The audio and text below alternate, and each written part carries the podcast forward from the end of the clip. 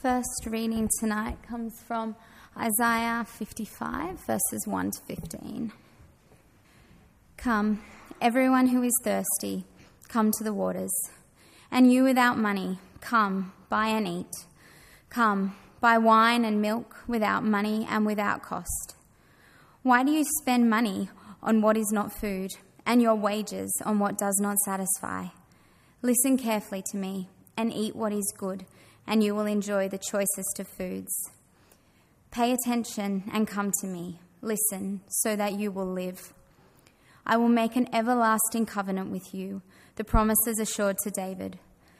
Since I have made him a witness to the peoples, a leader and a commander for the peoples, so you will summon a nation you don't know, and nations who do not know you will run to you. For the Lord your God, even the Holy One of Israel, has glorified you. Seek the Lord while he may be found. Call to him while he is near. Let the wicked one abandon his way, and the sinful one his thoughts. Let him return to the Lord, so he may have compassion on him, and to our God, for he will freely forgive him.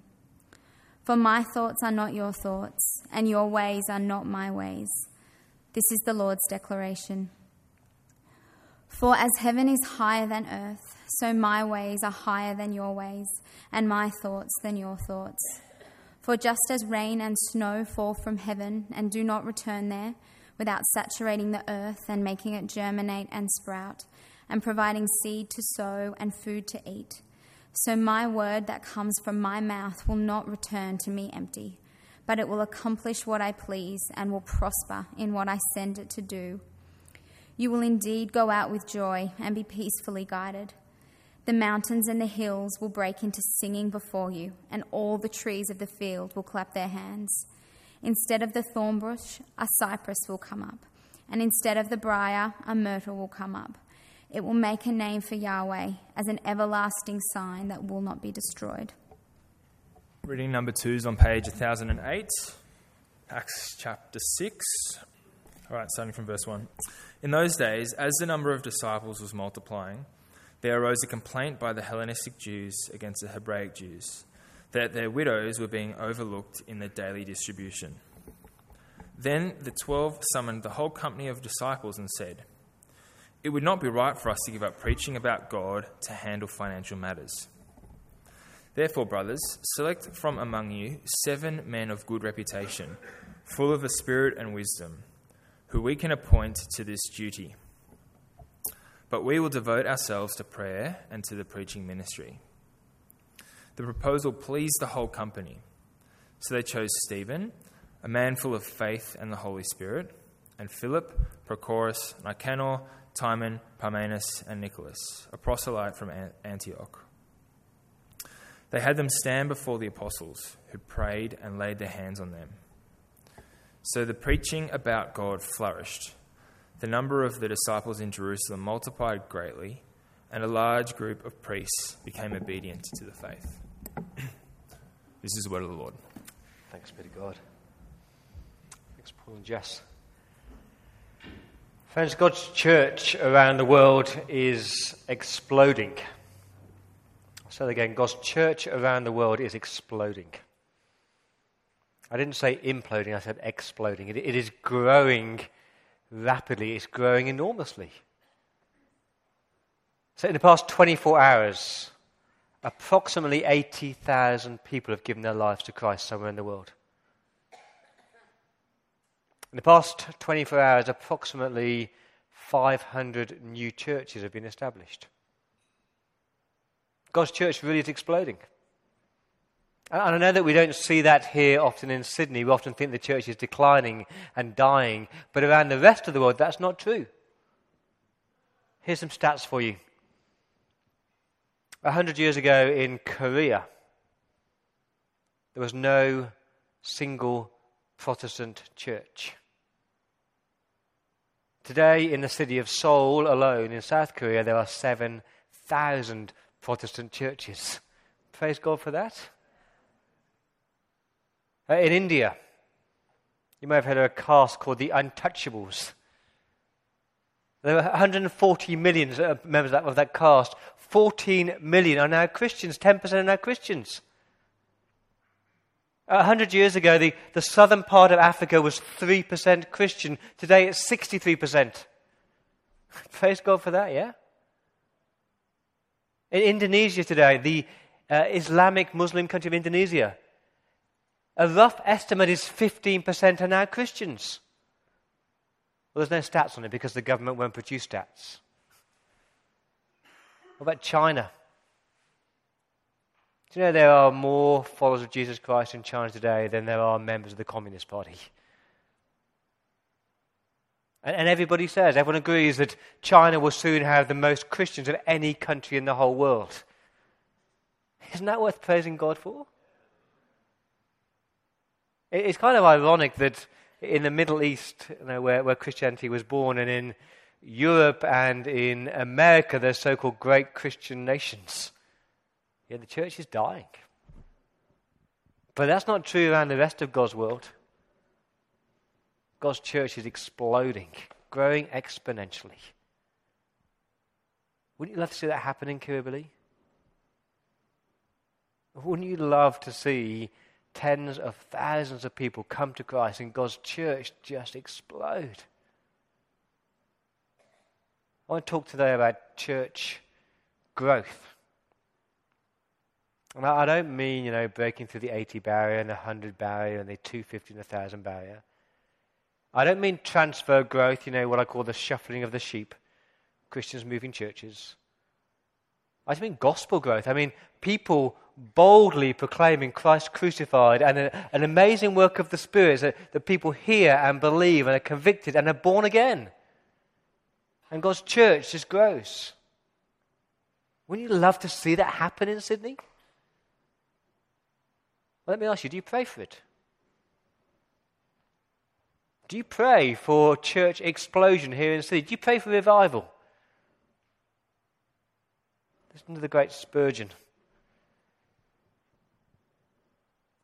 He says, I may talk to you about revivals, but you won't believe them half as much nor half as truly as if one were to occur in your very midst. If you saw a revival with your own eyes, then you would see the power of it. If you'd lived in Whitefield's day or heard Grimshaw, Grimshaw preach, you would believe anything is possible. Uh, Grimshaw would preach 24 times a week. He would preach many times every day, going from place to place on horseback, and that man did preach about Christ crucified. It seemed as if heaven would come down to earth and listen to him. He spoke with earnestness, with a fire, with a zeal. And people trembled and they were born again. Same with Whitefield. The people would seem to move to and fro whilst he spoke, and even as the harvest is field is moved with the wind, so mighty was the energy of God that after hearing such a sermon, the hardest hearted men would go away and say, There must be something in that. I've never heard the like And tens of thousands were born again. Oh, brethren, what would this heart feel if I could but believe that there were just some among you who would go home tonight and pray for such a revival? Men whose faith is large enough and their love far enough to lead them from this moment to exercise unceasing intercessions that God would appear again, save lost souls, and cause a massive revival. Do you ever pray for that? Do you believe that God could do it? We share about Church by the Bridge. We've seen massive growth here. In the early days of Church by the Bridge, 10 years ago, what did we do? It wasn't rocket science. We prayed fervently. We walked through the streets and we prayed. And we, we boldly preached Christ crucified. And what happened? Surprise, surprise, people became Christians. And in those early days of Church by the Bridge, there was this real sense that we were a family and we were serving God together. We were using our different gifts. Everyone found their part to play in God's church. In the early days of Church by the Bridge, we were like a family who loved each other and we carried one another's burdens. And when you've got that kind of church, you know, a praying church, a preaching church, a loving church, a serving church, what happens? The gospel is very attractive and people flock to Christ. And we grew and we grew and we grew. And then we stopped growing. What caused the, the plateauing of church by the bridge? Well, the grumbling started. Often amongst the original few members. All these new people doing new ministries that they weren't involved in. How dare decisions be made that they weren't part of? Almost like their little social club had been grown a bit too large for them. And then we had new words called others can do it. All, all these potential new ministers, but other people can do that. Or the new trendy word, we can just outsource it. No, just pay someone else to do that. And surprise, surprise, church plateaued. And what also happened is that the, you know, the, the main task, the primary task of making sure that we were praying in church and we were preaching church and we were loving church, that almost got swallowed up with all the other stuff that was happening around church. And it's kind of ironic, you know, that what can actually be a bottleneck to church growth is the church itself. And I think that's a lesson from Acts chapter 6. Just look at it with me. Acts chapter 6, verse 1. In those days, as the number of the disciples was multiplying, the word there is literally exploding. And just to get, give you the, the idea that it's a few months after Pentecost, a, a few months after the, the Spirit of God has come, and the number of disciples has increased to 5,000 men plus the women, plus the kids. So you've got a, a church of what, 10,000 plus people? That's a church explosion, isn't it? And what an amazing church it was. The, the early church that we've seen, where, you know, they are selling property and they're selling fields and they're loving one another and they're learning from each other and they're worshipping God. And then if, if God's church keeps on growing, what do you think Satan's going to try and do? Back in Acts chapter 4, we saw Satan's first attempt to stop church growth. It's called Operation Persecution. Let's put the, put the preachers into prison. That'll shut them up, won't it?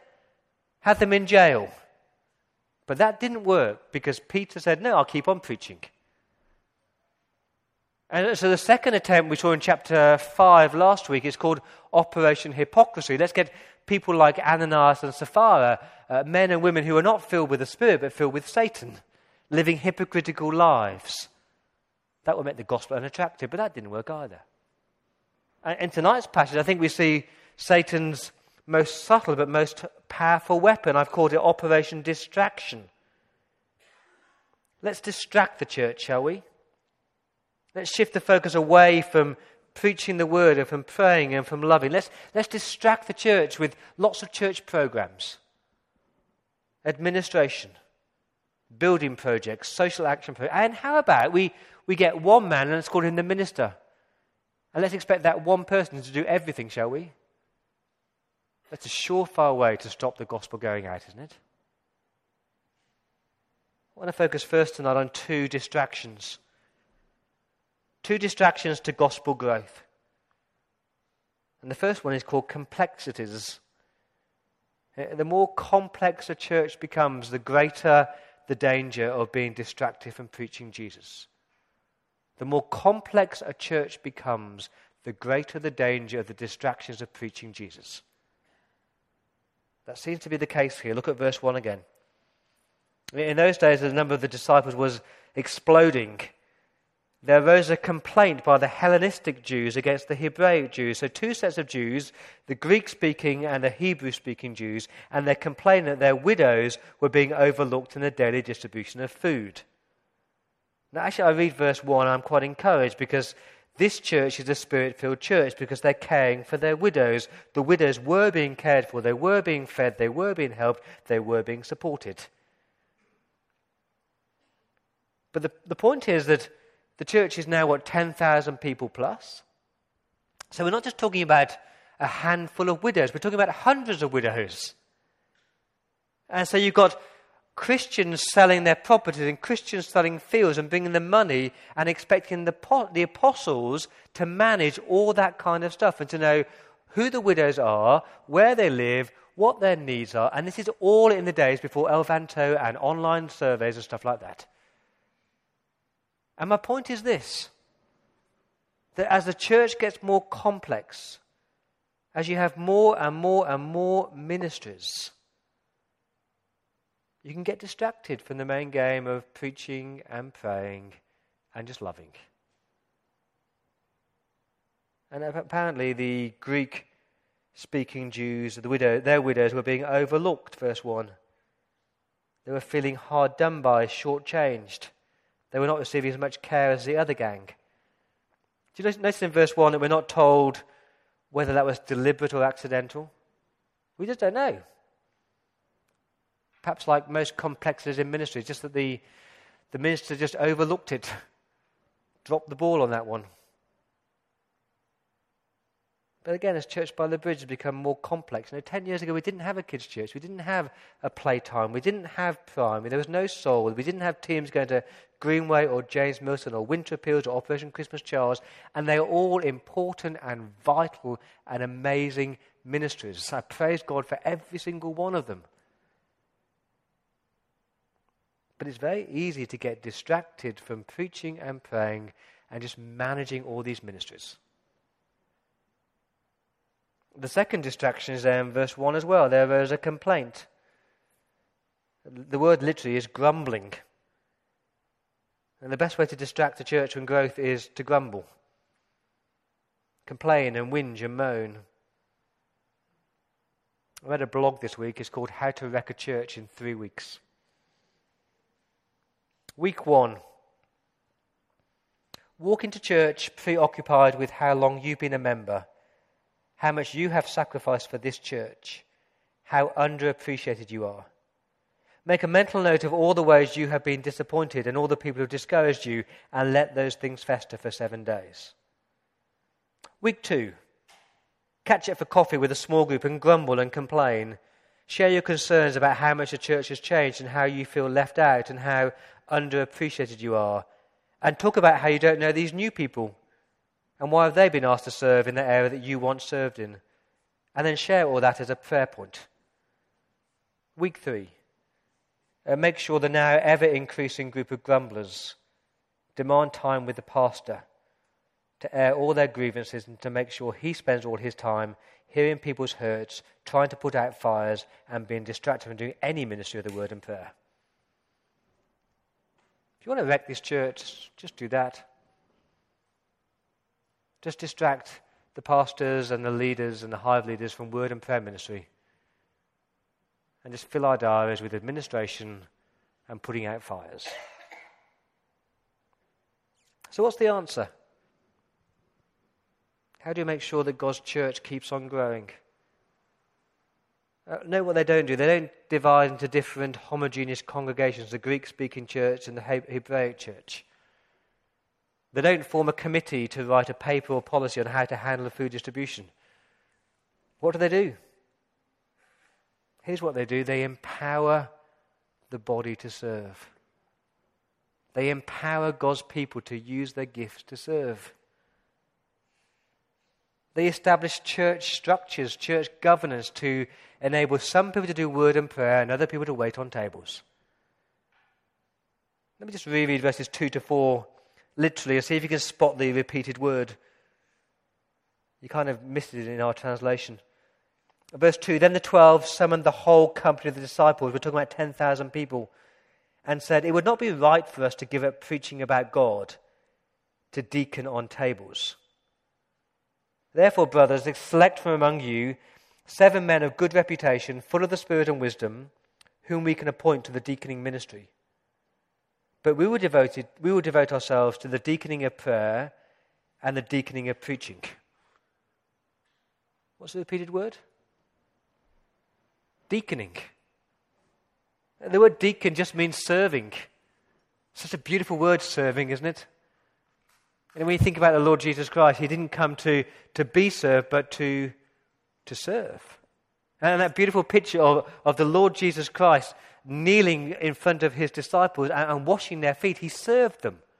That's what you and I are called to do to live a life of service. Not serving self, but serving others. It's a really simple church structure. You can't neglect word and prayer, but neither can you neglect care ministries. And that's why God made us a different body with different gifts and different functions, because no one person can do it all. And no, no one person should do it all. So some people deacon by word and prayer. The Bible has different names for those people. They're called overseers or elders or pastors. They're all interchangeable. In verse 2, the 12 summoned the whole company of disciples said, It wouldn't be right for us, it wouldn't, wouldn't be proper for us to stop preaching about God because we're so consumed with uh, handling financial matters or waiting on tables. It's not right that we neglect the preaching of the word and, and prayer ministries to do all the administration, they're saying. Verse 4 we devote ourselves, we'll be committed to the deaconing of prayer and to the preaching ministry. Let, let me ask you, why is it important in the church that, that people are set aside for word and prayer ministry? Why does it matter? If the word doesn't go out, if the word is not preached, souls, souls cannot be saved, can they? If the word is not preached to the Christians, then, then you cannot grow and mature in your faith and be equipped to live for Jesus as you walk out this door tonight. I hope you, you don't want to come to church every Sunday night and get a, a half baked sermon because I have been distracted all week by putting together food rosters or doing administration all week or putting out fires. I hope you long to be fed the scriptures faithfully every week so that you're equipped to live for Jesus and share your faith with other people. Why does prayer matter? Because unless the Lord builds a house, the workers labor in vain. I have the privilege of praying for each one of you by name every single week. I have the privilege of doing that. What a gift that is. I can actually pray for you. The ministry of prayer and proclamation, of, of prayer and word. David Jackman says that you, you want to come to church on a Sunday and hear a sermon that sounds so obvious. And you're looking at the Bible and say, Yeah, I get that, and yeah, I get that, and yeah, I get that. And you think to yourself, Why did it take him so long to prepare that sermon? That's the sign of a good sermon. If he has labored so hard in his study that he's made the Word of God sound so simple. It still takes me about 12 hours to prepare a sermon. I'm okay with that. Laboring in the Scriptures, grappling with the truth to feed God's flock every Sunday. What a privilege that is. Isn't that what you want? Do you pray for your pastors, for me, for Andy, for Coralie, for your hive leaders, that they will be men and women who are set aside for word and prayer ministry? Not bogged down with putting out all these fires and doing lots of administration and building projects. There's some weeks where I feel like I'm an, an architect and an accountant and a counselor and everything in between. He says in verse 2 it wouldn't be right for us to give up preaching about God, to wait on tables. let me be very clear that the task of waiting on tables should never be, be below any pastor. It's not a, a pride issue, it's a priority issue. If the word isn't preached, saints don't grow and there's no desire to witness. What about deaconing on tables? Verse 3 handling financial matters, literally waiting on tables, doing the administrations, doing the care rosters. We need those people, don't we? We need people set aside for admin, structures, operations, social justice ministries, all the different policies, all the different programs. Let me make it very, very clear. The Bible never calls those inferior to word and prayer ministry. They're just different. And we need both. We need pastoral care teams. We need visiting the sick teams. We need structures and budgets and policies. And you see in verse 3, we're supposed to choose deacons. Therefore, brothers, select from among you.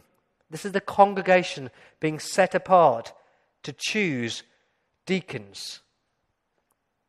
Select from among you seven men of good reputation, full of the Spirit and wisdom, whom we can appoint to this duty. Let me say that this role is not restricted to men. Sure, they choose seven men, but elsewhere in the Bible, you have female deacons like, like Phoebe in Romans chapter 16 or 1 Timothy 3 deaconesses. It's not a, a gender thing, it's a character thing. You need people, verse 3, of good reputation, literally of known character, approved character. They're people who are already serving, they just haven't got the title. You need people, verse 3, who are full of the Spirit. That is, they, they are not carried along by their own desires, but by God's desires. They're full of wisdom, verse 3. They're wise in how they live before God. They're wise in how they live before other people. They're wise in how they apply the Word of God to their life. And the choosing is done by the whole congregation. In verse 5, the proposal pleased the whole company. That's the work of the Spirit, isn't it? Getting 10,000 believers to agree on something. And then they're commissioned in verse 6. They're ordained in verse 6. They had these, these men stand before the apostles who prayed and laid their hands on them and set them aside, who consecrated them for this deaconing of tables ministry. I love these verses. It just reminds me that if the gospel is going to keep going out, if we're not going to get distracted by word and prayer, we need to share the responsibility. We need a team of people who are set aside for all the waiting on tables ministries, all the policies, the procedures, the structures, the finances. So we have to thank God for people like Paul Martin and for Ian Campbell down here, who have just done finances for the past 10 years. All that kind of behind the scenes stuff is essential to free us up for word and prayer ministry. Thank God for Lynn Peach over there, who writes all these policies to ensure that all these ministries can just happen. Thank God for Robert and Karen Moller, who spent hours and hours and hours on website design and graphic design to enable uh, gospel work to keep on happening. Vanya, on the greeting teams, just loves welcoming the new people. Anna, with your dinners for all the new people at church.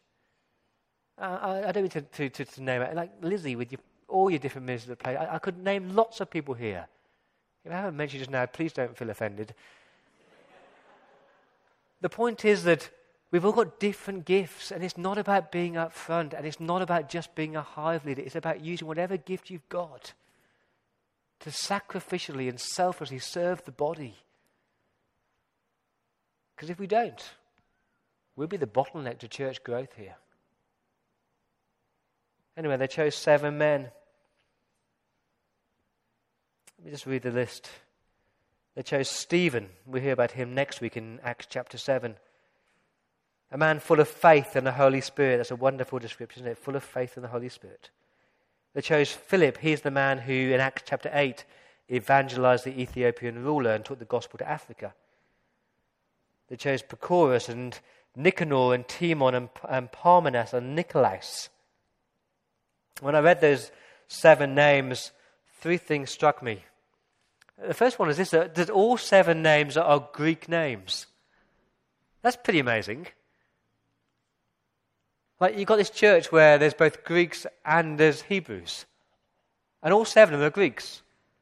And I think the point is this that they're not concerned about getting, you know, fair representation from every walk of life to make sure that every congregation is represented on parish council, and then we've got a single, we've got a mayor, we've got kids and no kids. They want to get the best people for the job. These all happen to be Greek.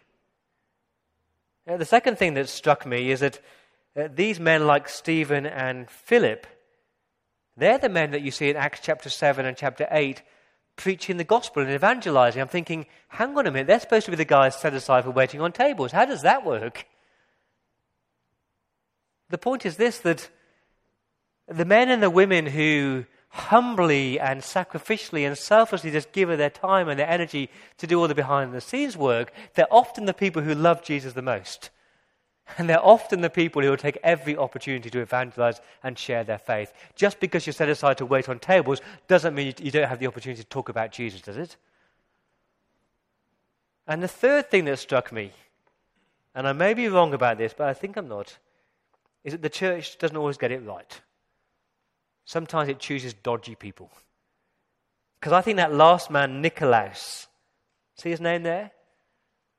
I think he's the man, not you, Nick. I think, I think Nicolaus there is the, the man who introduces the, the heresy of the Nicolaitans. Have you heard of that in Revelation? I think it's him. And the point is that sometimes you choose a dodgy character. Friends, we need to make sure that, yes, we've set aside people for the word and prayer ministry, but yes, we've set aside people for waiting on tables. I have to say, I was slightly discouraged by our recent AGM, where we appointed deacons, the parish council, to do property and finance and policies. And less than 10% of the church turned up. Less than 10%. And we were scrambling around for people to do those roles. But on a more encouraging note, on a more positive note, it's just amazing to see all the different ministries that people are just initiating, just getting on with, and just doing. That's the way that church should run. Thank you to those people who serve so sacrificially. Thank you to those men and women who just they don't care about the, the, the, the praise of men. You get, getting going along, doing your business, serving your Savior. He sees, you know, and He grows ch- His church through people like you. Now, what happens when you get it right? Well, verse 7 happens. So the preaching about God flourished. And the number of disciples in Jerusalem literally again exploded. And a large group of priests became obedient to the faith. Even the priests, even the religious rulers who hated Jesus and hated the disciples, God softened their hearts and they believed, and there was revival in Jerusalem. So, don't you want that? Don't you long for that revival here in Kirribilli, revival here in Sydney? Let me finish by speaking personally. I, I, do not want to personally be the bottleneck to gospel growth here at Church by the Bridge. I don't want to have to be involved in, in ticking off every single ministry. I don't want to micromanage the church. I want to liberate people and free people just to use their gifts to serve and to grow God's kingdom. But equally, some of you need to change your expectations of me and your other pastors because I can't possibly meet with over 500 people every week and to hear all your problems. Oh, I could do. But it'd be half baked sermons every Sunday, and you'd have a prayerless pastor and a burnt out pastor. But I don't want you to be the bottleneck either. Please don't just think others, and please just don't think outsource. We're supposed to think, what can I do with the gifts that God has given me to serve God's church and to build the kingdom? You know, I, I read those stats about church explosion around the world 80,000 new believers in the last 24 hours, 500 new churches every day. I do pray, Lord, when? How long? Why not here in Sydney? Would you pray for revival? Would you pray for a gospel explosion here in Sydney? We're going to do that now. We're going to have a time of open prayer. Pray for revival in Sydney. Pray for all those who have word and prayer ministers. Pray for all those who are set aside to deacon on tables, to wait on tables. Just pray that we're a body that actually serves our Saviour. So I'll kick us off, and then you just pray. Stand where you are, or sit where you are in a loud voice. Just lead us in prayer.